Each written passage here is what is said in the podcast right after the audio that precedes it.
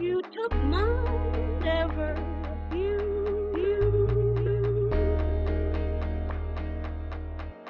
forever and ever.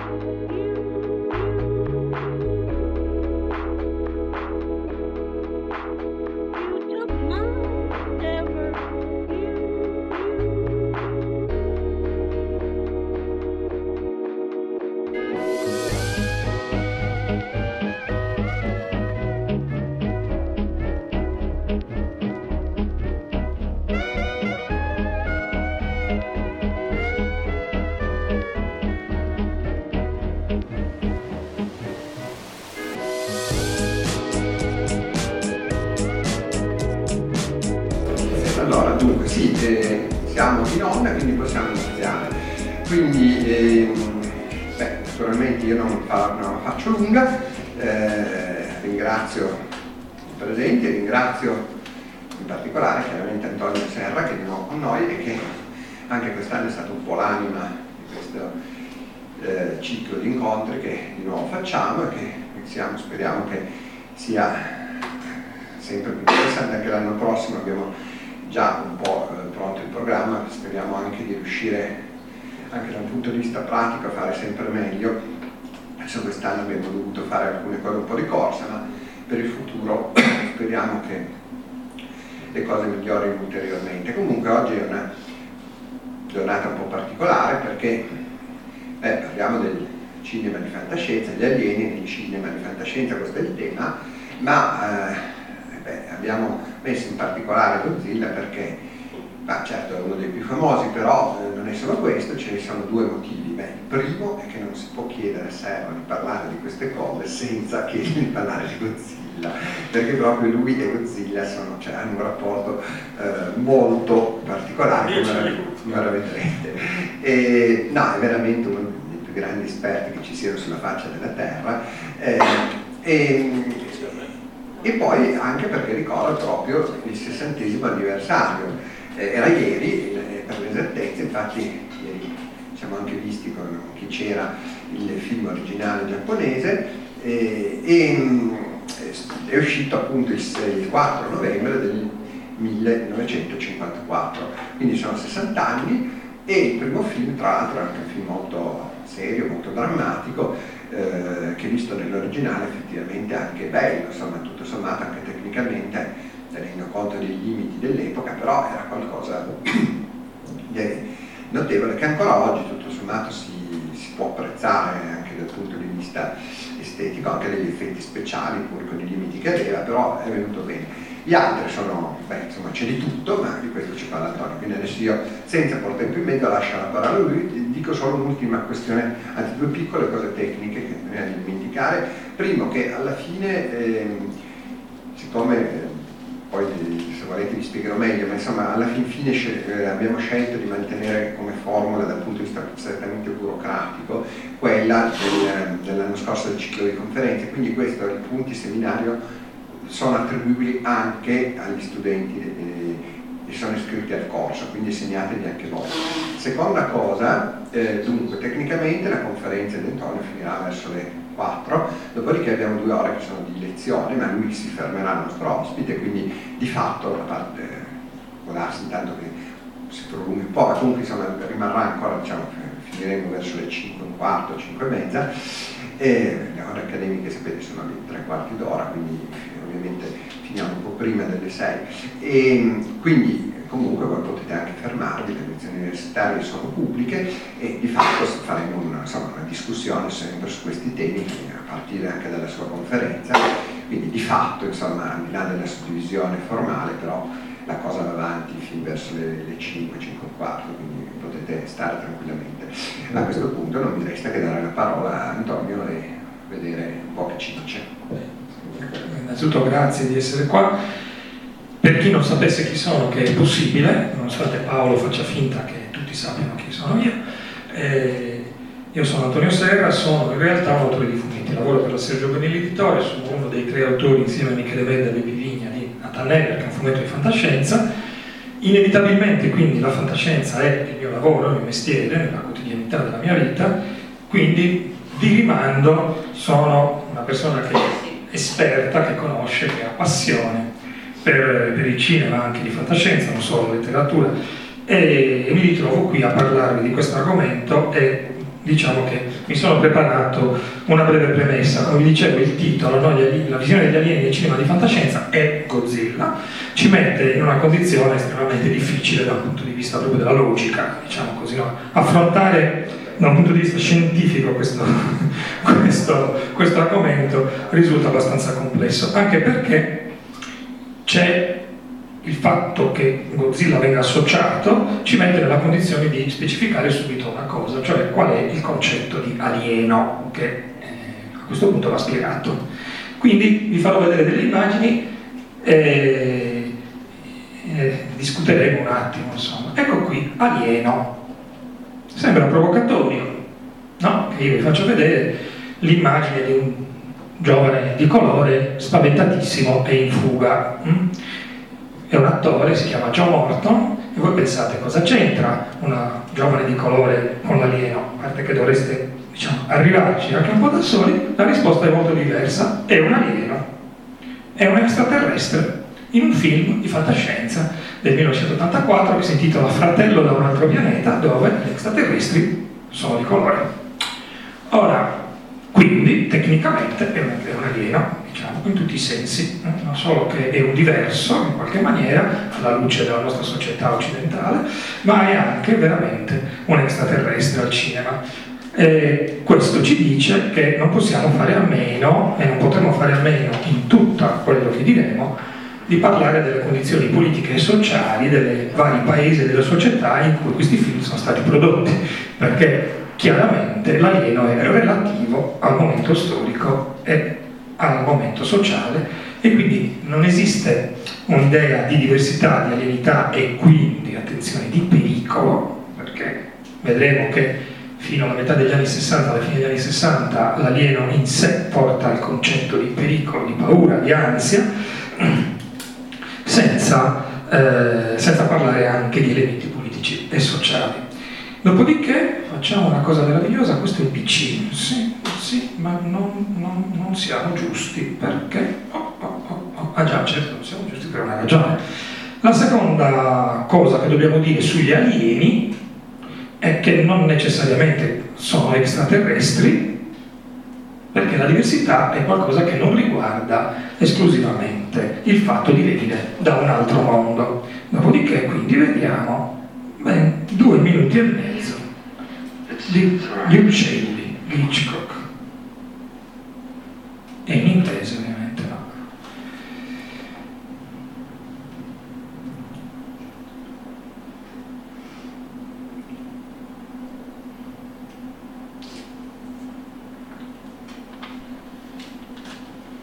Carrello indietro, piano sequenza, chiunque direbbe Hitchcock adesso.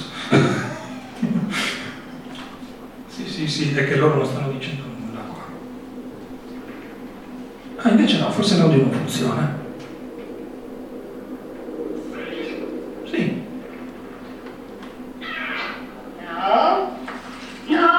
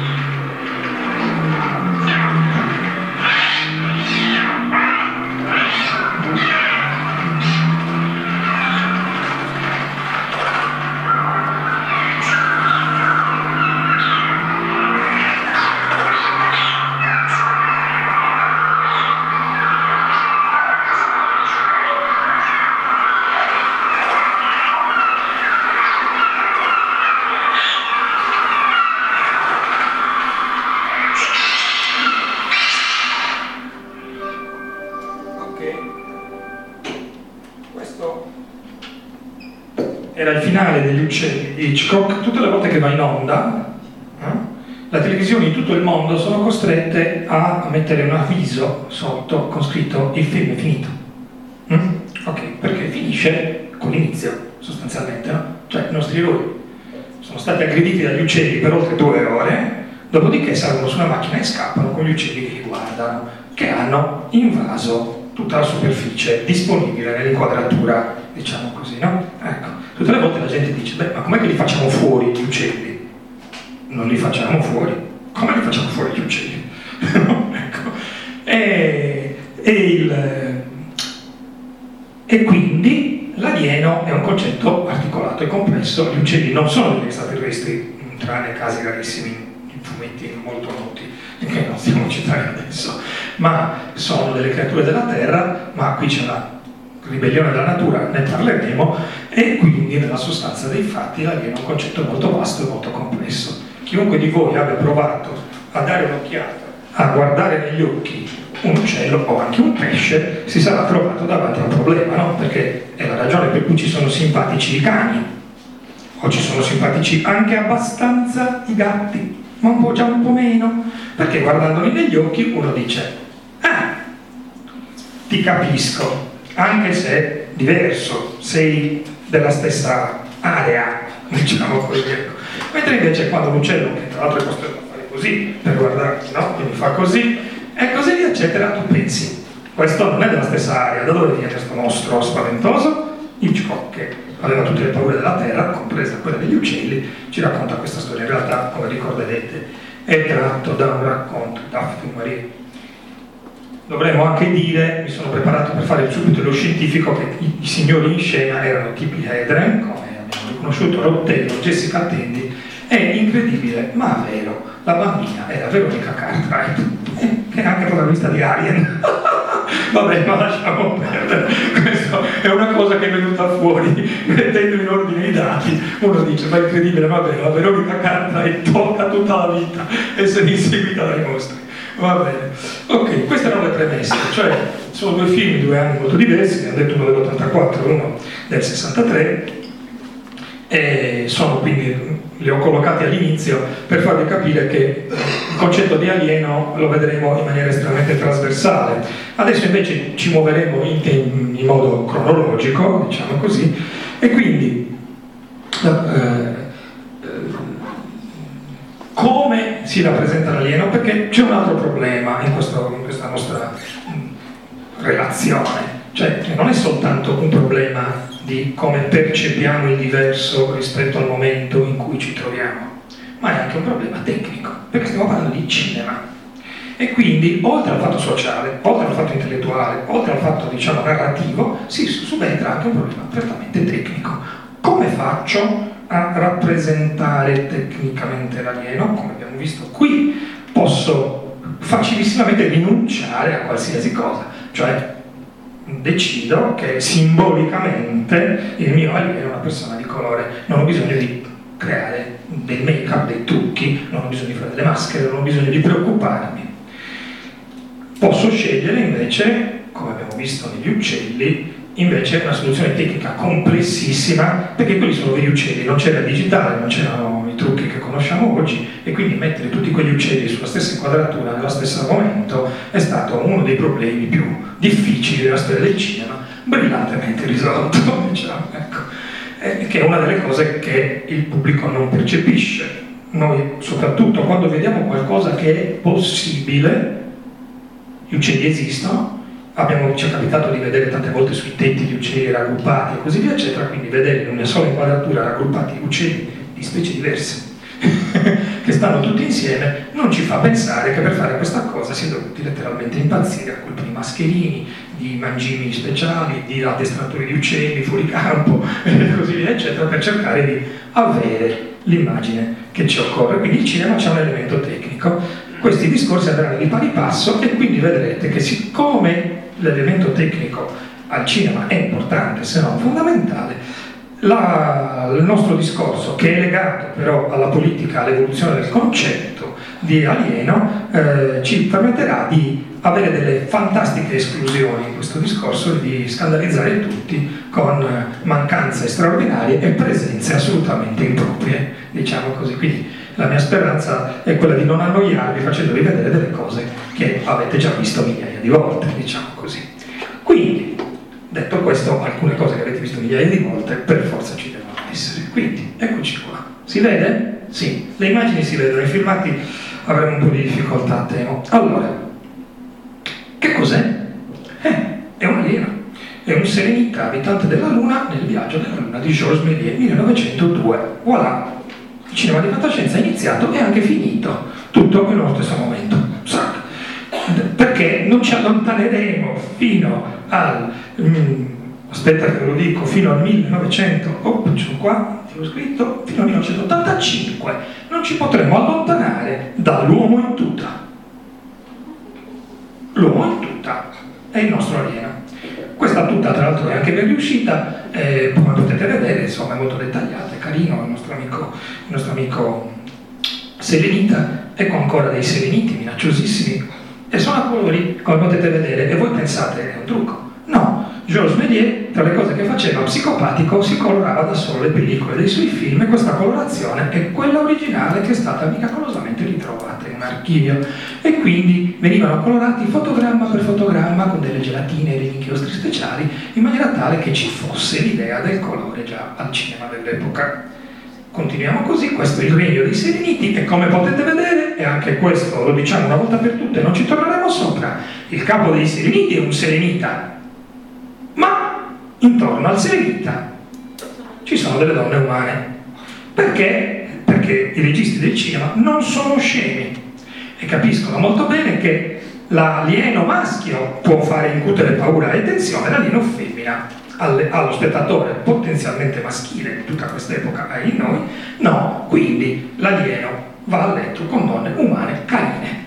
Stop, fine del resto. Perché lo faccia è un mistero, perché ovviamente, e questo è un concetto che arriverà solo molto più avanti, come vedremo, dovrebbe trovarle brutte, essendo lui il centro della sua attenzione di bellezza, diciamo, no? Invece non è così. Quindi, come possiamo vedere, tutti i concetti che ci interessano sono qui, e potremo saltare direttamente al millenovecentottantaquattro, ma no, perché ci vogliamo togliere il divertimento e andare avanti su questa cosa, no, assolutamente. Quindi Méliès, Viaggio sulla Luna, che è un mestone, cioè è ispirato, come possiamo vedere due immagini fa, a Giulio Verne, al, a, a, dalla Terra alla Luna di Giulio Verne, perché abbiamo il missile che viene sparato dal cannone, come in Giulio Verne, ma ci sono i seleniti, eh, come in, nel romanzo di, di Wells. Mauro, titolo del romanzo di Wells, che mi sta sfuggendo in questo momento, si intitola I primi uomini sulla Luna. I primi uomini sulla Luna. Il romanzo di Wells. Oggi sui seleniti, appunto, che sono degli insettoni. Sugli insettoni faremo un sacco di discorsi, ma ci arriveremo al momento opportuno. Allora, quindi, quindi a questo stadio l'alieno è brutto, è mascherato, è minaccia le nostre donne, mh? E quarta cosa, è un insetto, cioè ha una società strutturata in una maniera, diciamo così, no? Paritaria, è organizzata per settori non, eh, come dire, modificabili, e quindi non è democratico. Infatti c'è un re dei seleniti. In realtà però qui ci sono, ci sono soltanto dei riferimenti a un tipo di letteratura che ancora non si era posta un problema politico, perché non siamo ancora arrivati al dopoguerra, diciamo, e ci dovremo preoccupare di questa cosa più, più avanti, ma vedremo che ci arriveremo molto rapidamente, perché una delle caratteristiche del cinema di fantascienza è che, benché il cinema cominci col cinema di fantascienza, come abbiamo appena dimostrato, sostanzialmente, in realtà i film di fantascienza sono difficili da realizzare, abbiamo detto che tecnicamente ci sono delle tante difficoltà, quindi non sono poi così tanti rispetto a una commedia o altre cose del genere. Il nostro punto successivo è di nuovo un filmato, però ora vorrei fare una cosa, vediamo un attimo cosa riuscite a vedere, perché si vede abbastanza, perché magari sotto strumenti, effetti e filtri, equalizzatore grafico, effetti video, luminosità cucù, ah, non mi permette di intervenire. Va bene, eh, non sono autorizzato a modificare il V L C. Aspetta, che è l'uomo che passa tutto, come potete vedere. Strumenti, effettivamente, abilita. Eh, sei troppo intelligente, ma lo sapevo io, dovevi farlo tu sta cosa. Abilita, regolazione immagine, bravo. Ah, come va? Un po' meglio. Eh, avremmo magari visto gli uccelli che non abbiamo visto prima, insomma, ecco. Ok, e magari si può anche contrastare un po' di più. Ok, farò chiudi e andiamo avanti. Dunque, allora, qua invece ho un segnalino. Questo qui, diciamo due parole, che cos'è? È Il mondo perduto. È sempre tratto da, da Wells, perché... Eh, da Conan Doyle, scusate, mamma mia. Ecco qui, licenziato. È, è tratto da un romanzo di Arthur Conan Doyle, che è l'autore di Sherlock Holmes, ma in realtà è più di tutto l'autore del mondo perduto. L'autore del mondo perduto. Ehm, anche su Conan Doyle dovremmo tornare, inevitabilmente, come dovremmo tornare su Wells più volte, insomma, perché la letteratura è a questo punto la fonte di ispirazione del cinema di fantascienza.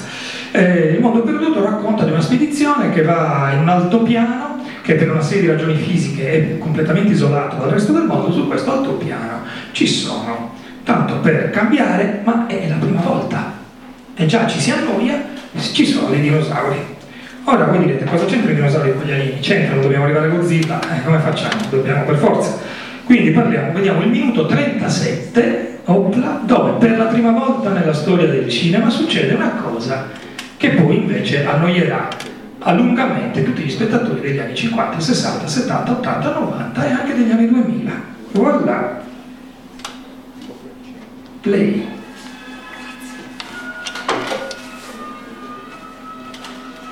Ecco qua. Animati a passo uno, cioè con un fotogramma alla volta, con dei pupazzetti che hanno degli scheletri metallici, due dinosauri lottano. Con questa fantastica musichetta di sfondo che abbiamo aggiunto dopo.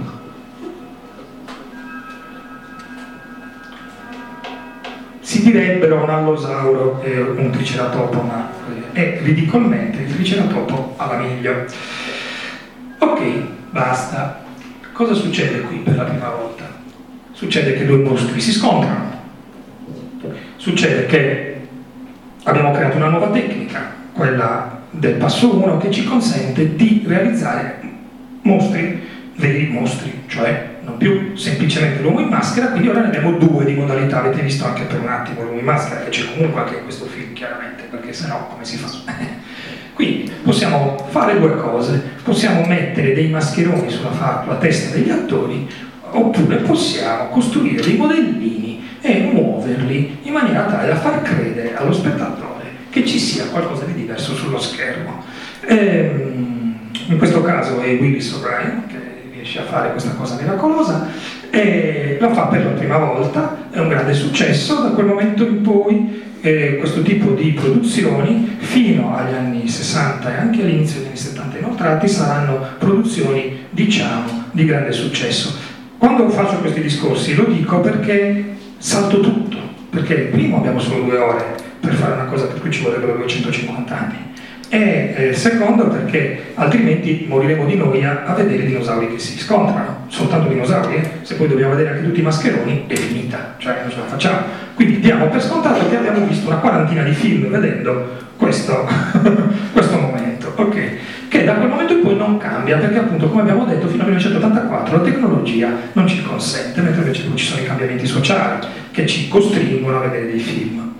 Dopodiché viene la cosa più strana della storia dell'universo, Metropolis di Fritz Lang. Per chi non l'avesse visto, qua ci permettiamo di dire che invece bisognerebbe vederlo. eh, perché al di là delle varie versioni restaurate, delle lunghezze che vanno dai venti minuti alle venti ore, a seconda del, del tipo di D V D che potete procurarvi, il, il, questa pazzia realizzata da Fritz Lang nel millenovecentoventisette, io dico tu, tu, tu, tu, ventisette, sì, cioè, scusate, ho le cose scritte ma anche non ci vedo, Eh, millenovecentoventisette è ancora oggi la cosa più straordinaria e affascinante. Se, come abbiamo detto, nel Viaggio della Luna c'era già tutto, qui quel poco che mancava viene completato, sia a livello di ambiente, perché cosa c'è dietro questa figura di cui parleremo poi per forza diffusamente? Eh, c'è un palazzo, no? Ah, futuribile in qualche maniera, no? Ora è identico al palazzo della polizia in Blade Runner, andate a controllare, quaranta anni dopo in Blade Runner questo qui è lo stesso palazzo.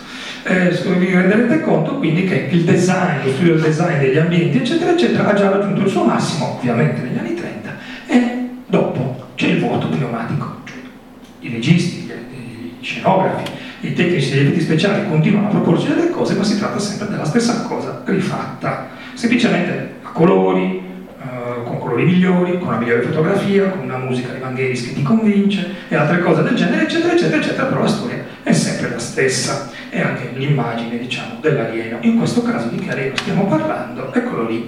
Questo qui è il, il miliardario Fredersen, che, che ha questa gigantesca fabbrica che appunto c'è a Metropolis, c'ha gli operai che si vogliono rivoltare, e il professor Rothwang, cattivissimo, lì costruisce quel robot, quell'androide, che si chiama, per ragioni che non so dire, Robotrix.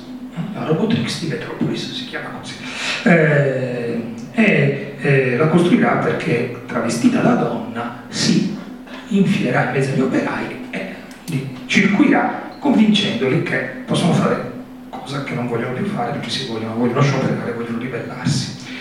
Questo è un primo piano di questo oggetto incredibile che è vero, è stato costruito, non si tratta di un disegno, di un trucco.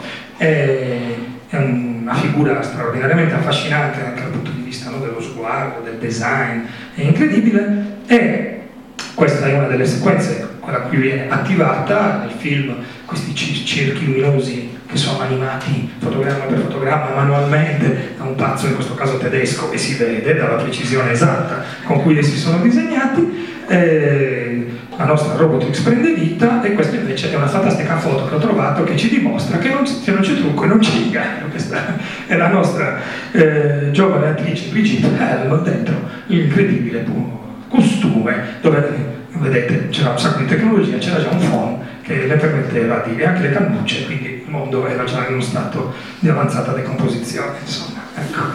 il, il robot è un'altra visione, è un'altra versione della, dell'alieno, della nostra diversità, cioè la macchina è un prodotto, è qualcosa che produciamo noi, ma si ribella, anche la Robotrix si ribella, eh, chiaramente, ovviamente si ribella, o comunque vuole diventare autonomo, parleremo anche di questo. E quindi inevitabilmente, ecco fatto, abbiamo tutto, abbiamo il mascherone, abbiamo i mostri giganti, diciamo così, e abbiamo il robot, voilà, visione dell'alieno. Dopodiché questo robot può anche essere organico. Mm?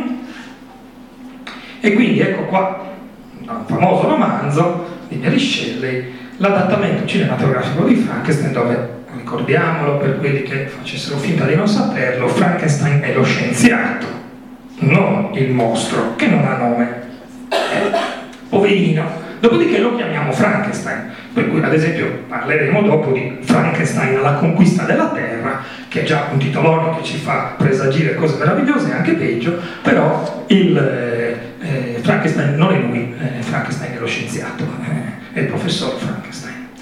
Ecco Frankenstein. Mm. Qui ci mangiamo tutto di nuovo, nel senso che abbiamo visto Frankenstein cos'è?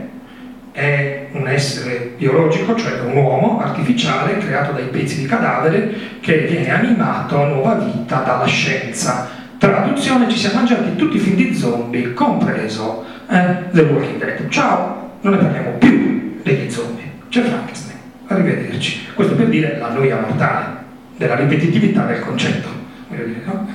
E qui siamo, io dico, nel trentuno, ecco, infatti siamo nel centotrentuno. E siamo, siamo a cavallo, andiamo avanti.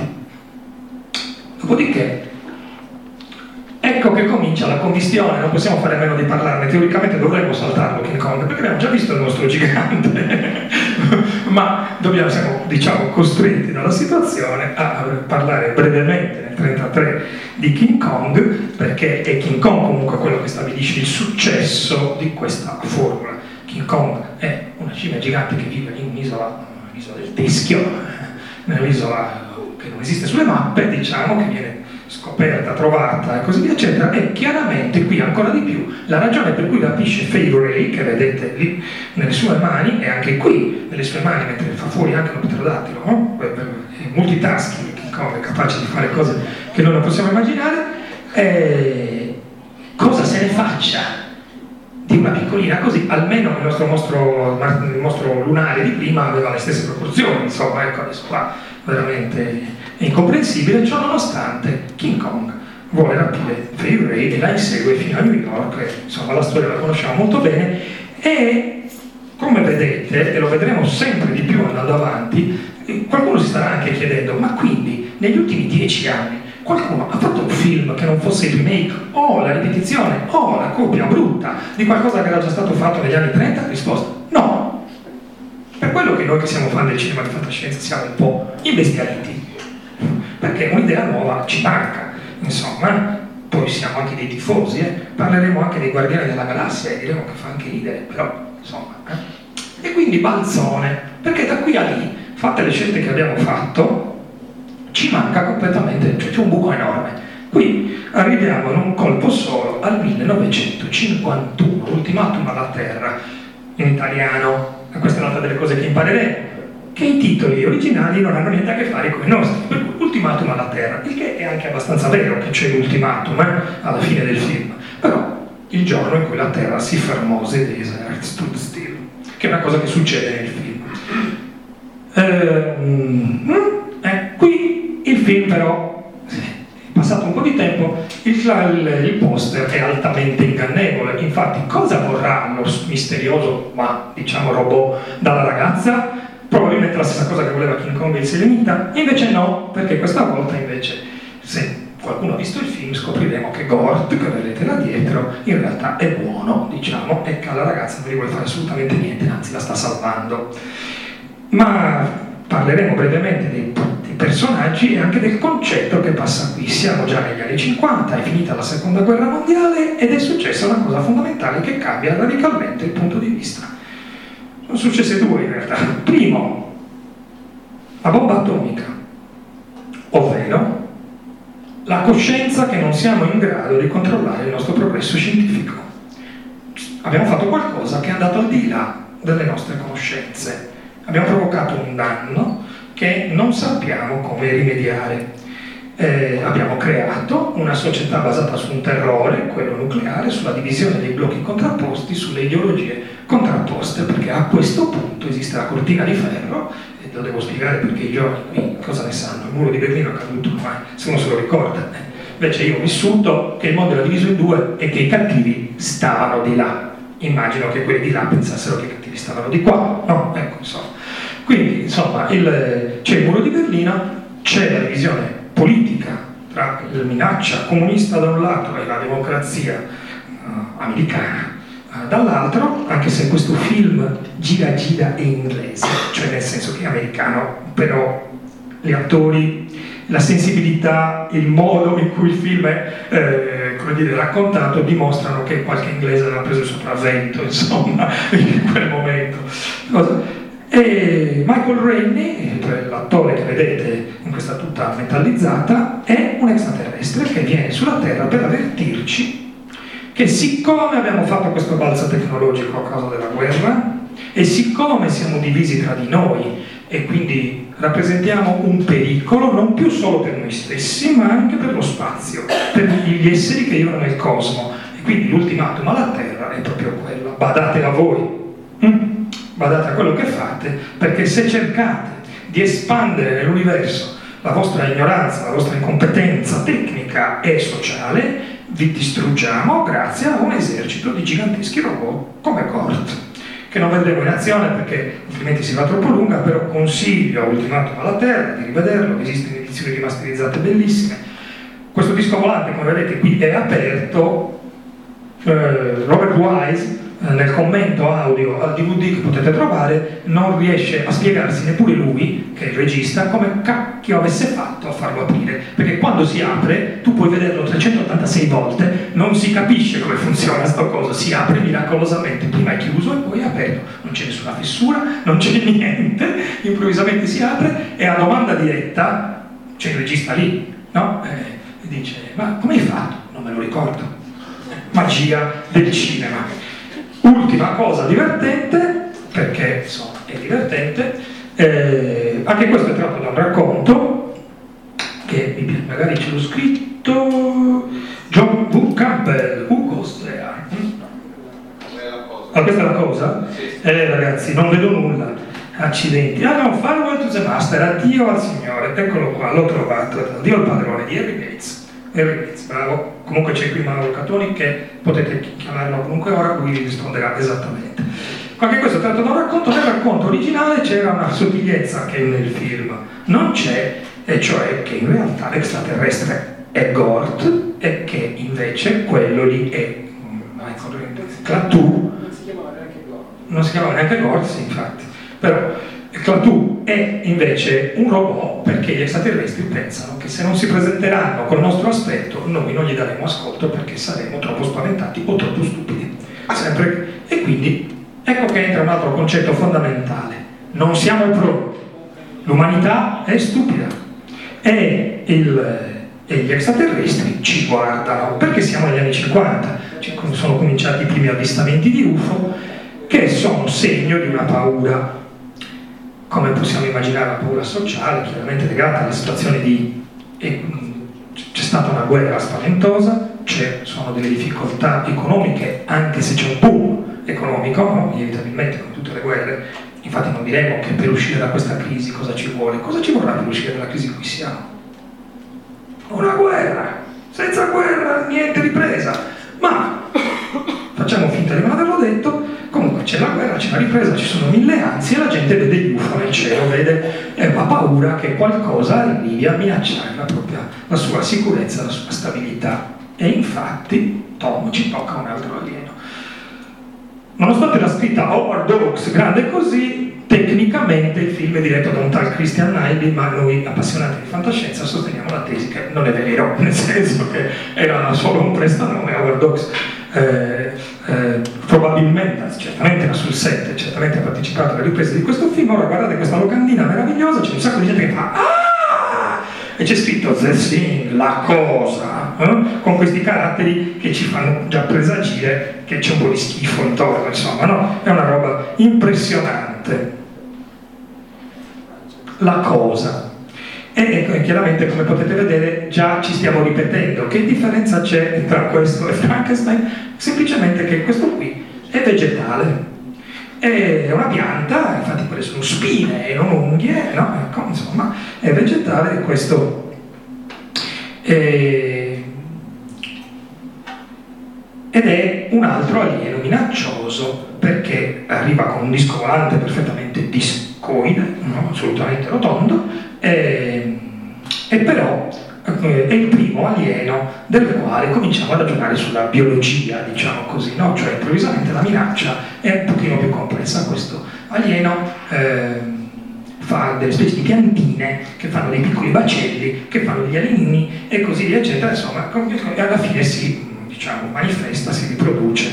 In questo modo i nostri eroi lo fanno fuori, che essendo una pianta, col fuoco sostanzialmente. In realtà con la corrente elettrica non staremo a dire che nel novantotto per cento di questi film l'alieno viene sconfitto dalla corrente elettrica, ovviamente, o eventualmente da radiazioni nucleari che colpiscono lui e non noi perché siamo troppo fighi, ma questo è un altro problema di cui parleremo anche dopo.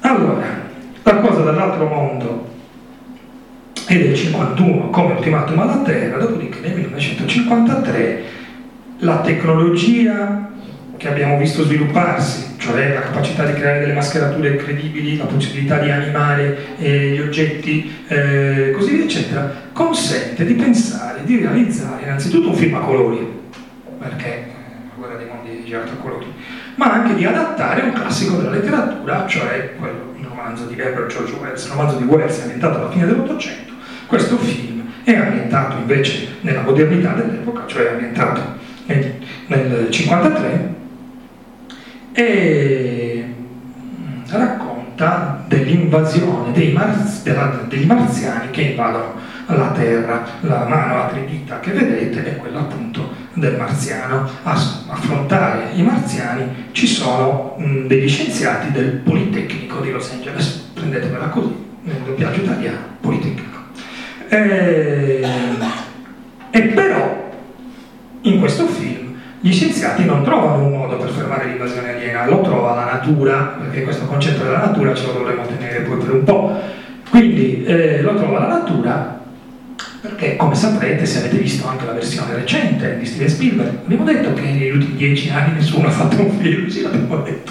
Quindi la guerra dei mondi nuovo è uguale alla guerra dei mondi vecchia, cioè la guerra dei mondi, gli alieni vengono sconfitti dal fatto che, nonostante abbiano le astronavi, nonostante ci stiano osservando da migliaia di anni, ci vogliono molto male, con menti malvagie, come dice all'inizio del film eh, eh, il narratore della, della storia, eh, non sono stati in grado di capire che ogni tanto ci becchiamo il raffreddore. E quindi muoiono tutti uccisi dal raffreddore. E così, prendetelo per buono, cadono tutti e smettono. Come sono fatti? Alee. E qui, boom! Perché il tentativo è, come dire, coraggiosissimo, tant'è vero che questo non è un uomo in tuta, è un oggetto, è il primo, diciamo, tecnicamente audio animatrone, si chiamano così, cioè è una roba meccanica dotata di pompe meccaniche, di pistoni e così via, eccetera, che si muove, è pochissimo, in un'inquadratura brevissima, dove vediamo molto poco, ma abbastanza da spaventarci, soprattutto a spaventare la protagonista, che fa ah! mm? E dopodiché c'ha quest'occhio meraviglioso che eh, ci viene spiegato, eh, vedono in una maniera diversa dalla nostra, la profondità e così via, eccetera. Ehm, è tutto molto brutto, come vedete, tutto rugoso, e come moltissimi alieni che incontriamo, l'esistenza dei vestiti è qualcosa che aliena anche le società più tecnologicamente avanzate, ma chissà perché. Ecco. Oh. Dopodiché passiamo al mio alieno preferito, ma qui abbiamo un filmatino. Allora, eh, La Cosa, la guerra dei mondi. Oh. Anche qui abbiamo lo stesso cartellone, più o meno. No? Ah! Mamma mia, no? Terrorizzati da qualcosa che non vediamo, no? It Came from Outer Space, no? Arriva dallo, sp- arrivò dallo spazio profondo. Titolo italiano, Destinazione Terra.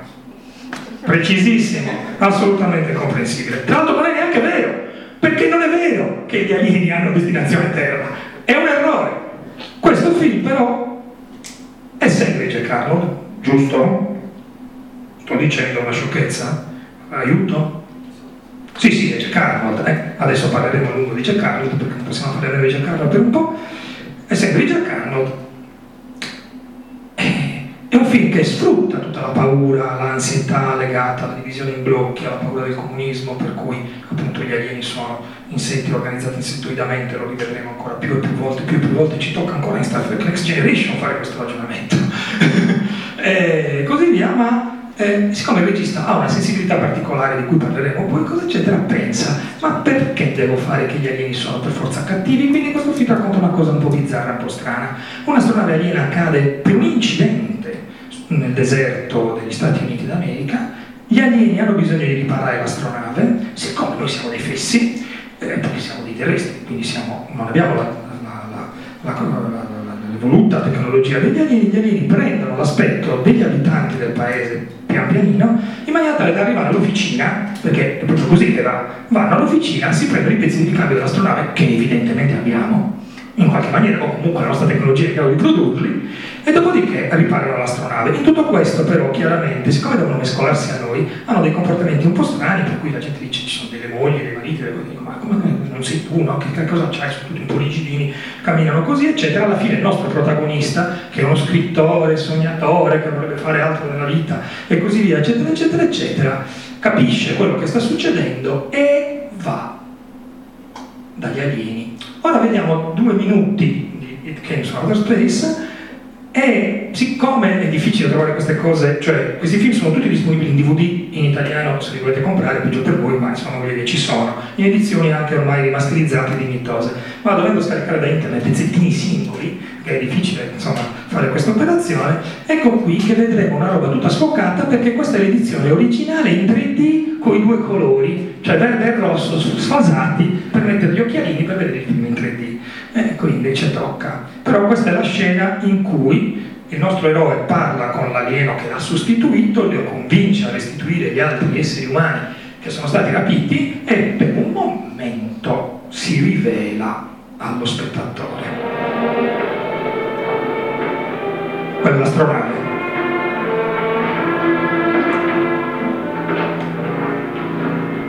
Lo comincia a restituire la fidanzata, ovviamente.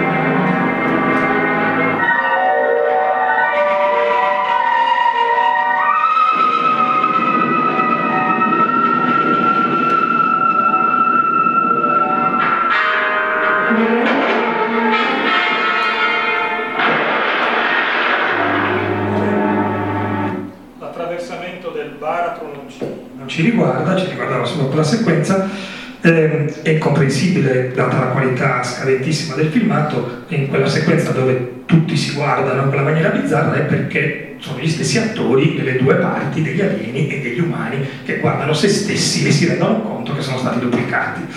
Eh, cosa abbiamo visto alla fine? Un alieno che dura, avete visto, una frazione di secondo, non c'è neanche un attimo. Ora, siccome sono una carogna, vi faccio vedere il pupazzo originale, eccolo qua, eh, che invece qualcuno ha fotografato sul set, diciamo così. Sullo schermo non si vede nulla, è impossibile capire bene di cosa stiamo parlando, un occhio, sì, certamente.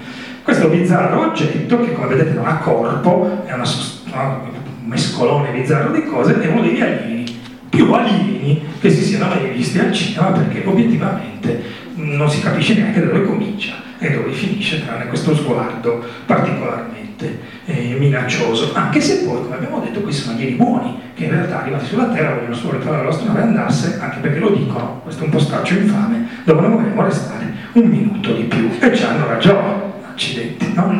Ecco.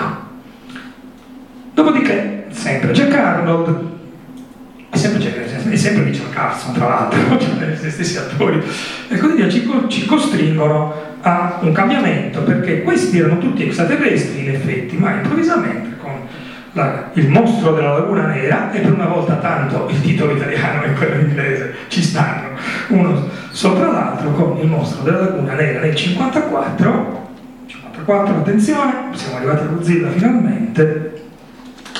Nel cinquantaquattro abbiamo un film di fantascienza in qualche maniera, di mostri in qualche maniera, c'è l'alieno degli alieni, più alieni, anche dal punto di vista della resa grafica, qui c'è quello che oggi si chiamerebbe un full make-up, eh? Cioè la tuta è costruita dall'inizio alla fine, c'è la mitica Julie Adams, che è una delle ragazze più belle della storia del cinema ancora oggi, e il Girman, mostra la laguna nera. Ora lo vediamo qui e sembra, cioè è convincente, ma quando lo vedi al cinema è straordinario, le branchie si muovono tutte, la gola respira, si muove, gli occhi hanno un movimento bizzarro, insomma questo è un capolavoro tecnico dell'epoca e uno dei mostri più mostri che si siano mai visti, stracopiato un miliardo di volte senza nessuna speranza, soprattutto a noi che facciamo i fumetti, no, no, no, eccetera. Ok, dopodiché a compimento di tutta questa cosa arriva Cittadino dello spazio in italiano, This Island Earth, che è un titolo molto bello, ma immagino che sia una citazione di qualcosa, ma ignoro. La Terra, quest'isola. Comunque, non faremo mh, complessissime discussioni su chi era Fritz Lang, su Jeff Morrow, così via, eccetera. Diremo semplicemente che quello che ci interessa è, eccolo qui, il mutante di Metaluna, è il nostro insettoide preferito, l'alieno, con la faccia da insetto, più faccia da insetto che c'è, eccolo qua, minacciosissimo, è cattivissimo e non gli si può sfuggire, ciò nonostante, qua soffriremo per un secondo e invece vedremo come sfuggire al mutante di Metaluna.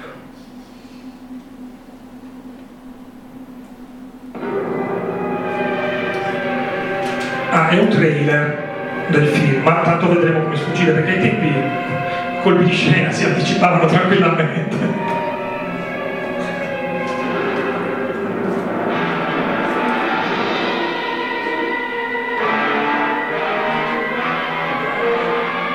Grande emozione dei nostri tempi.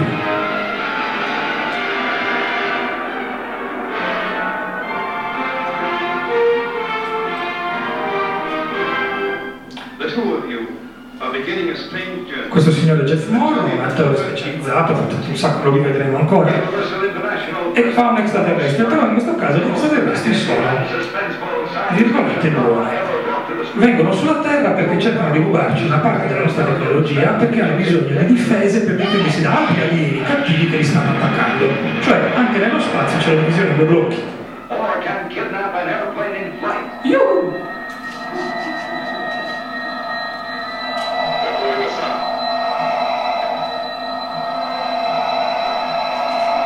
E qui c'è di tutto.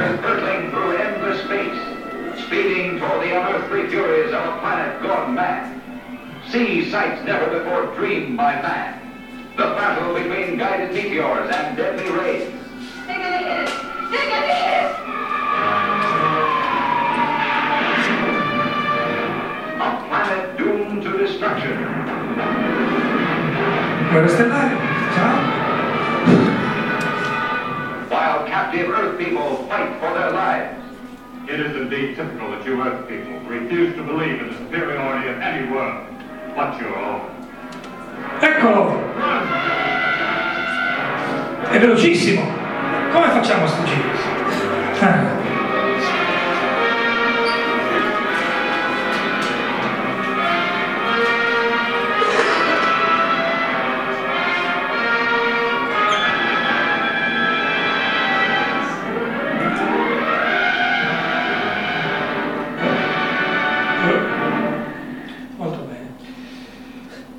Allora, eh, l'arrivo dello spazio ci mette in una condizione nuova, perché comincia, come era già successo poco prima, abbiamo visto con eh, Destinazione Terra, a inserirsi il concetto che forse non è proprio detto che dall'altra parte della barricata tutti siano malvagi e cattivi, ma forse sono anche costretti, o forse ci sono dei problemi, o forse dobbiamo ragionarci un po' sopra. E nel caso di Cittadino nello Spazio la cosa avviene in diretta durante la lavorazione del film. L'attore Jeff Morrow riesce a convincere il regista che non c'è bisogno che il protagonista sia un mostro. Tant'è vero che comincia il film tutto dipinto di nero, con i denti bianchissimi, la capigliatura tutta dritta perché quando appare deve sembrare un diavolo, sostanzialmente pian pianino la sua pelle si schiarisce man mano durante il film, man mano che capiamo che il suo personaggio diventa più buono con i dialoghi e le battute di dialogo che lui si scriveva giorno dopo giorno, cambiando la sceneggiatura del film in maniera tale che la sua figura, perlomeno la figura del suo personaggio, apparisse più sfumata e meno criminale, diciamo così. Ecco. In questa storia però ci sono degli elementi che mh, qualcuno di voi che può essere appassionato di cartoni animati giapponesi potrà riconoscere. Eh, Metaluna, il pianeta dove i nostri eroi vengono portati, non si capisce perché, il... se non per far spettacolo, diciamo così, è minacciato da degli altri alieni che lanciano delle meteore radioattive che hanno distrutto la superficie. I metaluniani sono costretti a vivere sottoterra e eh, costruiscono un'astronave per cercare la salvezza eh, per raggiungere la Terra, cioè è l'esatto contrario, uguale dell'incrociatore spaziale amato, tanto per dirne una. E se andrete a vedere i fondali che disegna Reiji Matsumoto, il direttore giapponese che ha creato appunto la Yamato, e andrete a vedere i fondali che ci sono disegnati in questo film, scoprirete delle pericolose somiglianze, diciamo così. Cioè è chiaro che Matsumoto ha visto il film da ragazzino e ha pensato, perché non copiarlo uguale identico? Giusto, non perdiamo tempo, assolutamente. Eh, quindi anche qui gli alieni sono sfumati. La tecnologia degli alieni è tale per cui hanno creato i mutanti di Metaluna, cioè anche a loro la loro tecnologia è sfuggita di mano, hanno creato questi mostri che non sanno controllare mica tanto.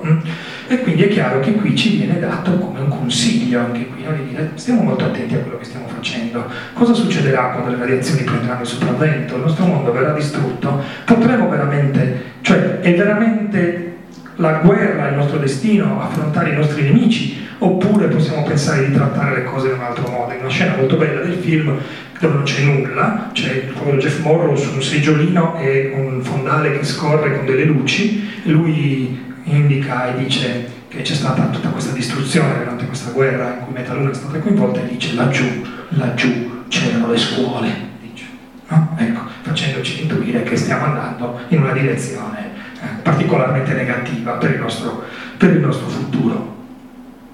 Finché siamo stati sostanzialmente negli Stati Uniti, non andremo mai in Italia, e non perché non ci sia per niente produzione di materiale cinematografico italiano, ma perché evidentemente fare anche solo il mascherone era al di là delle nostre possibilità economiche, quindi nei film italiani gli alieni sono tutti umani, non ci sono mascheroni, oppure non si vedono, sono voci fuori campo o altre cose di questo tipo, quindi no, la rappresentazione dell'alieno eh, non ce la posso fare, mi dispiace, non c'è. Eh, eh, sto semplificando, qualcosina ci sarà sicuramente, ma non valeva assolutamente la pena.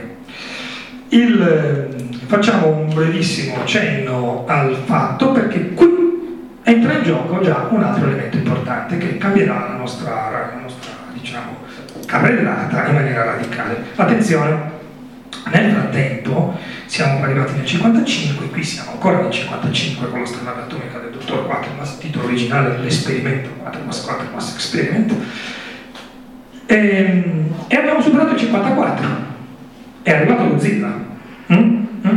è arrivato Godzilla, ma non parleremo qua, in questa fase parleremo dopo di Godzilla, perché altrimenti non ci confondiamo le idee, perché i giapponesi hanno tutt'altre ragioni per fare quello che stanno facendo, e quindi perché adesso noi ci stiamo occupando dell'Occidente, poi ci occuperemo dell'Oriente, sarà un po' complicato.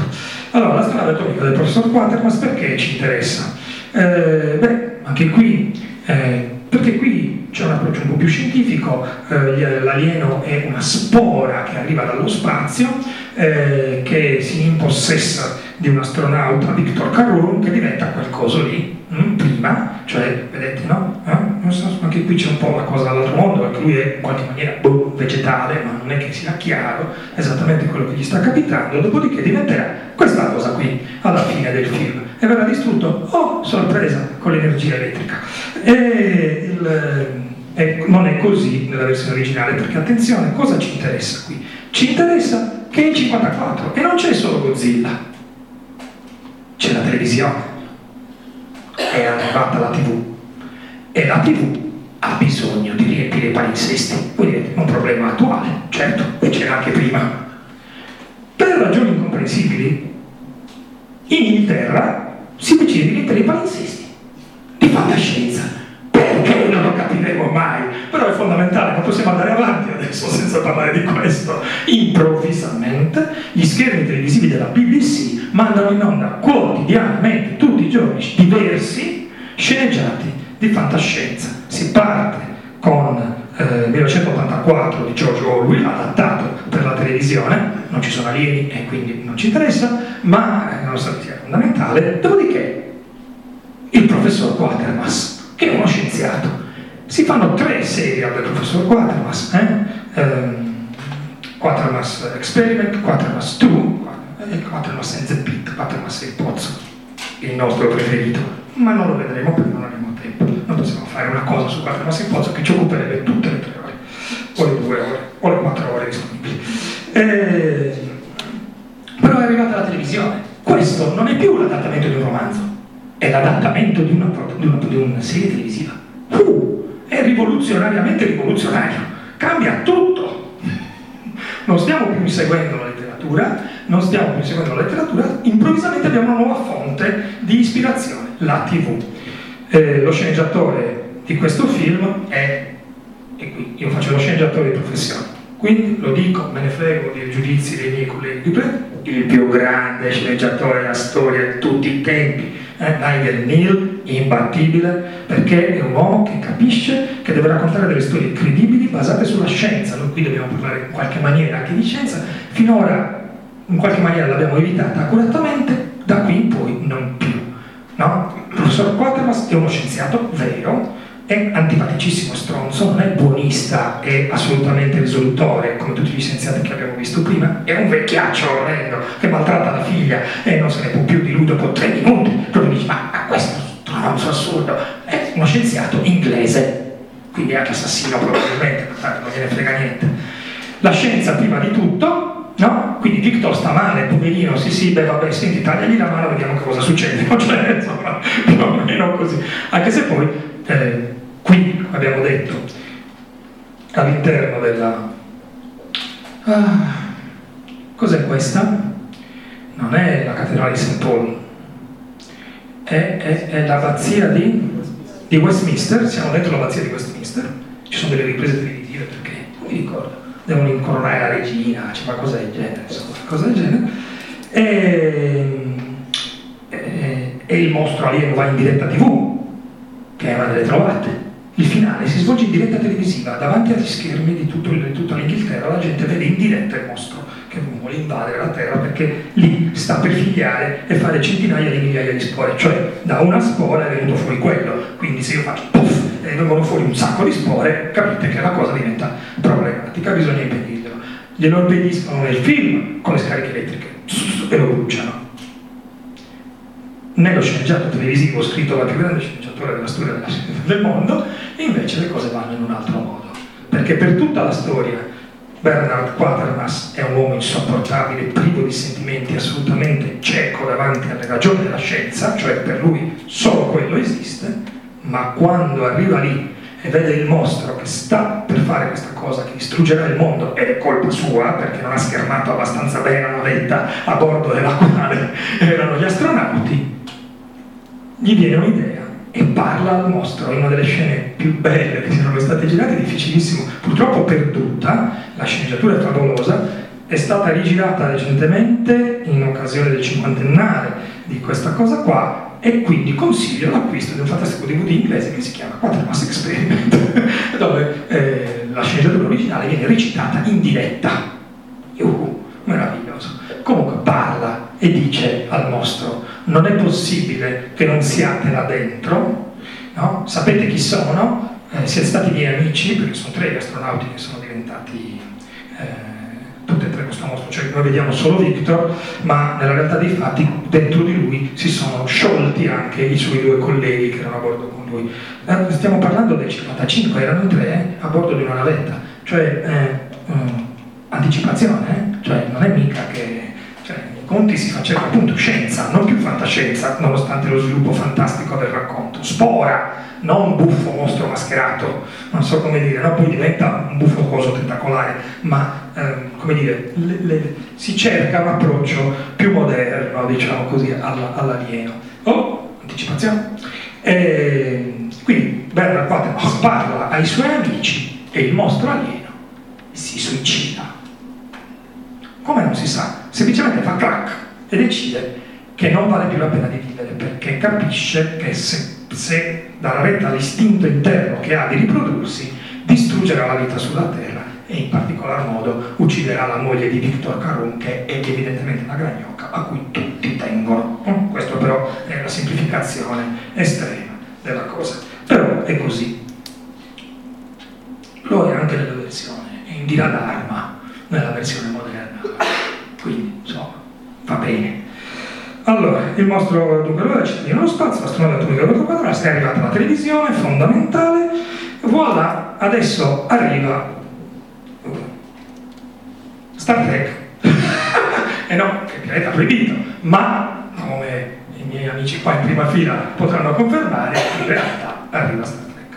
Pianeta proibito è un film del millenovecentocinquantasei, eh, ok, sono, sono d'accordo con me stesso, è un film del millenovecentocinquantasei, è un film eccezionale, anche questo lo consigliamo vivamente, non consigliamo Quatermass Experiment, il filmaccio orrendo, consiglieremo al massimo il, il, la serie televisiva originale che però purtroppo è perduta, ci sono degli spezzoni qua e là se li volete recuperare.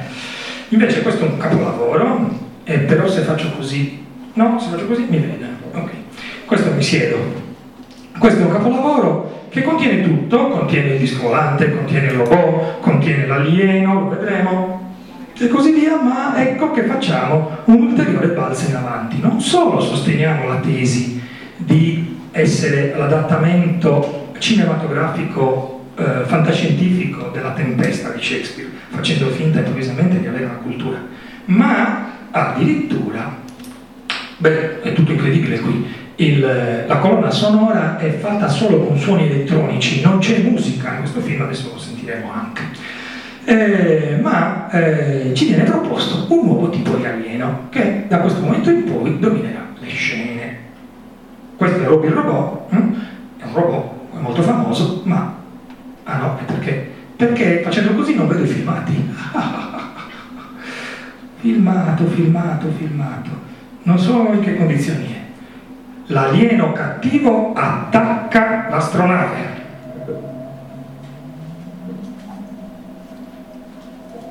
E questa è la musica del film.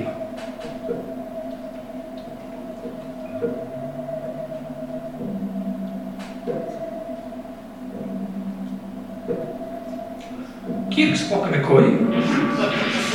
Eh no, no, eh, è proprio così.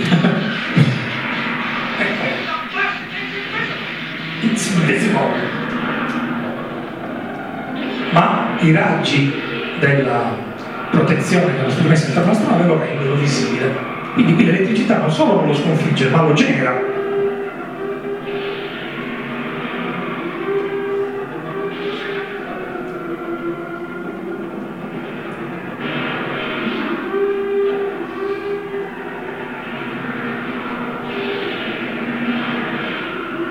Attenzione.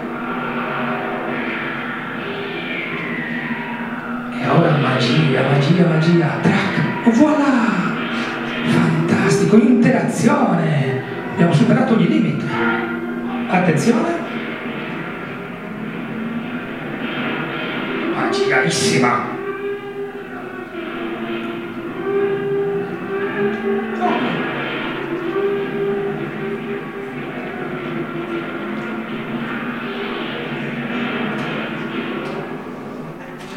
Attenzionissima!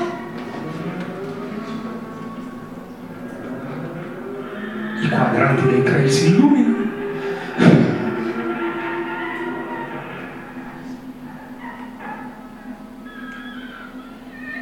Alta! Ok.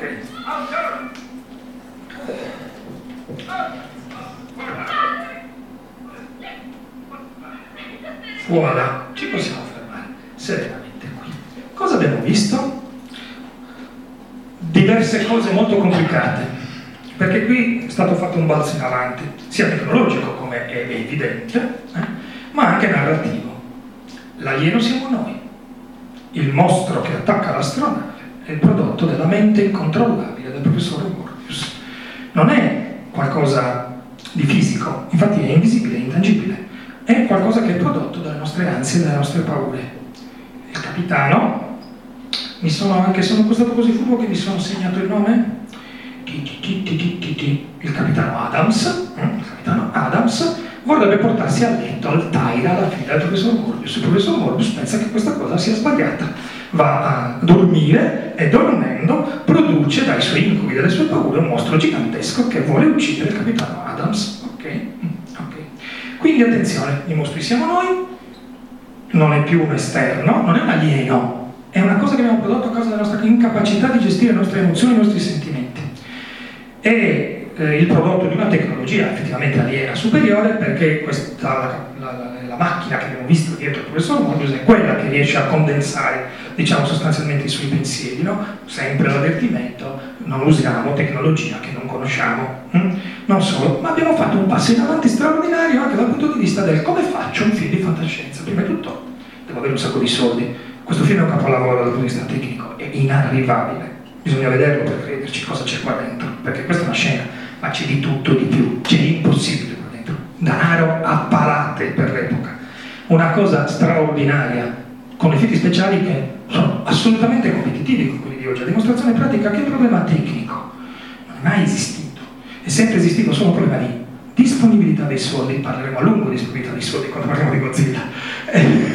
E Quindi improvvisamente c'è una disponibilità incredibile su questo progetto, chissà perché, perché ancora oggi, quando si, si leggono ancora le cronache dell'epoca, le ragioni reali del perché si sia deciso di spendere tanti soldi sono comprensibili. Ma c'è un passaggio che è impercettibile per lo spettatore e invece è fondamentale per la storia del cinema, perché finora tutti i film che abbiamo visto, di cui abbiamo parlato, sono stati realizzati sempre all'interno di st- grossi studios che realizzano film di vario genere, cioè realizzano film di fantascienza così come realizzano commedie, piuttosto che realizzano film western e così via eccetera. Le persone coinvolte sono sempre le stesse, gli stessi attori, gli stessi tecnici, cioè una persona che fa il set per un film western il giorno dopo costruisce un'astronave, fa parte del suo mestiere, si diverte in maniera tale che ha anche una certa variabilità. Ci tenevo perlomeno al Pereira, che si è disegnato tutto l'impossibile e anche l'impossibile della storia del cinema.